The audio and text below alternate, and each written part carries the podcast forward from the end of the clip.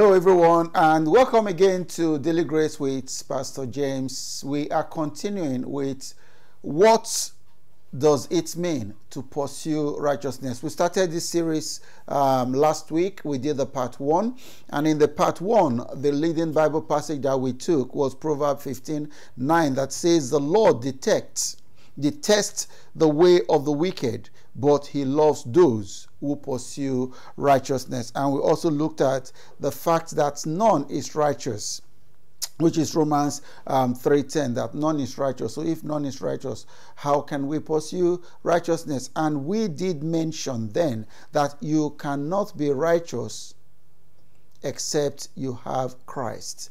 It is the righteousness of Christ that is imputed in us when we accept Christ as our personal Lord and Savior. And then we did define what um, righteousness is. Last week, the condition of being acceptable to God made possible by Jesus Christ Himself.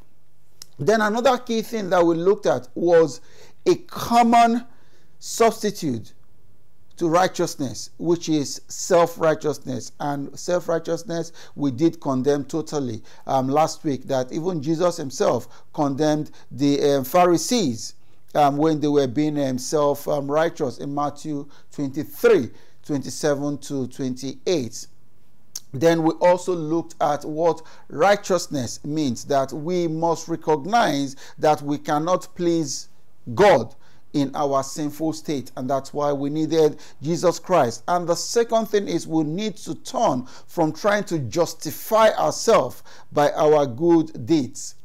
Instead, we should seek God's mercy. It is God's mercy that avails for us. It is God's mercy that actually prevails and gives us that wonderful righteousness that we are talking about. And the third thing we did look at is we desire that he transforms us, transforms our mind, transforms our image to his own image. And the key Bible passage there was Romans 12 2. Now we want to look at some men that were actually seen as righteous men in the Bible. And let's look at in the Old Testament, we saw that some men were actually declared to be righteous. Why were they declared to be righteous? It is because they believed in God. It is because they had faith in God. It's because they just give all their being to God. And one person that actually did that was Father Abraham. In Genesis 15, Genesis 15, verse 6, and he believed in the Lord and he accounted it to him for righteousness. For righteousness, yes. And of course, we all know that Abraham was somebody that so trusted in the Lord, so believed in the Lord to the extent that when the Lord asked him to go and sacrifice his only son, so many of us would just say, Oh, this is not God talking. This must be my enemy talking. And we will not do it. But Abraham just focused on what God asked him to go and do, and he just went straight to do that. And the Lord showed up in the end. So Abraham's faith was actually what uh, made um, God counts that to him as being righteous. Before Pentecost as well, people pursued righteousness by keeping God's laws, by seeking holiness, and by walking humbly with God. This was how they were pursuing righteousness in those days. You can get that in the book of Micah. Micah 6, verse 8 says this He said, He has shown you, O man, what is good. And what does the Lord require of you but to do justly, to love mercy, and to walk humbly with the Lord? See, there is no one that can be justified by keeping the rule.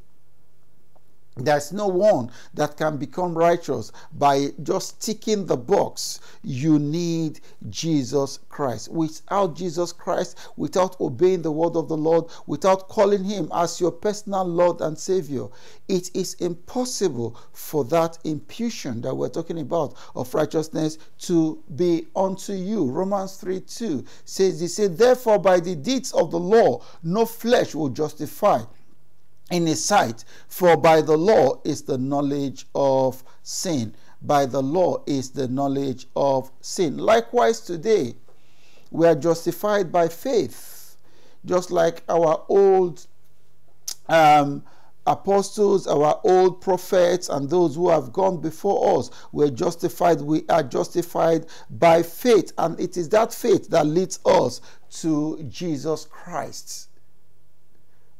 If you are in Christ, once you are in Christ and you have accepted Christ as your personal Lord and Savior, that righteousness is imputed to you. And then all you just need to do from that place onwards is for you to ensure that you pursue your salvation. You just keep doing things that will make you more Christ like.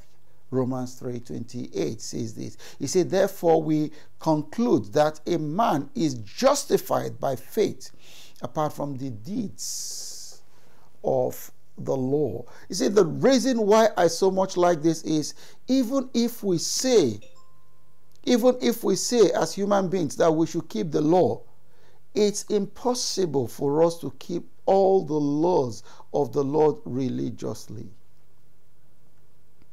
But the Bible is telling us that even if you do, that still does not make you righteous. Romans 5, verse 1 says, Therefore, having been justified by faith, again, it is just faith, we have peace with God through our Lord Jesus Christ. Those who are in Christ continue seeking God in order to please Him. Are you pleasing the Lord with your ways?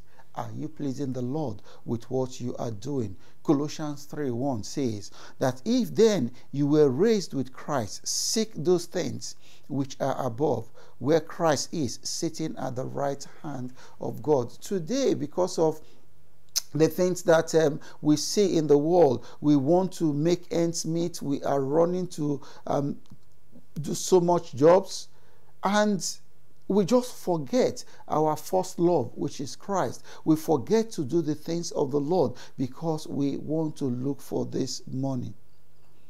When we come to faith in Christ, it gives us the Holy Spirit, who in turn empowers us to pursue righteousness. You cannot pursue righteousness on your own, it is not possible. The Lord Himself commands us to walk in the Spirit. Walk in the Spirit. Galatians 5:16 says, I say then, walk in the Spirit, and you shall not fulfill the lust of the flesh. And which is one thing that we have to extremely be careful of the lust of the flesh. The lust of the flesh tend to take us away from God. The lust of the flesh tend to make us not to key into the work that the Lord wants us to do. Galatians 5:25 still that Galatians 5:25 says if we live in the spirit let us also walk in the spirit. What does walking in the spirit means? Walking in the spirit means that we live a life that has this total surrender to the lordship of Jesus Christ. And of course we cultivate the ability to hear from God. The habit of obeying his voice every time we pursue righteousness when we pursue the character of Christ, who Christ is in us. When we desire holiness more than fleshly indulgence, are we desiring holiness today? We avoid the temptation of becoming self righteous like the Pharisees. When we understand what true righteousness is, then we begin to have this godly humility. We remember that Jesus also told us that apart from him, we can do nothing. Brethren, apart from Jesus, we can do nothing. Let us find time to always spend time in the presence of the Lord. That is where we become more aware of who God is and we become more aware of our shortcomings. It's critical, it's important that we always fellowship with the brethren. Corporate fellowship, corporate fellowship is so important. Look for a Bible believing church and fellowship with the brethren. God bless you and thank you so much for listening to me again in this wonderful episode. My name is Pastor James Igodibe. I'm the pastor of RCCG Solid Rock Parish Derby, and we would love to see you worship with us. God bless you, and I'll see you in the next episode. Bye.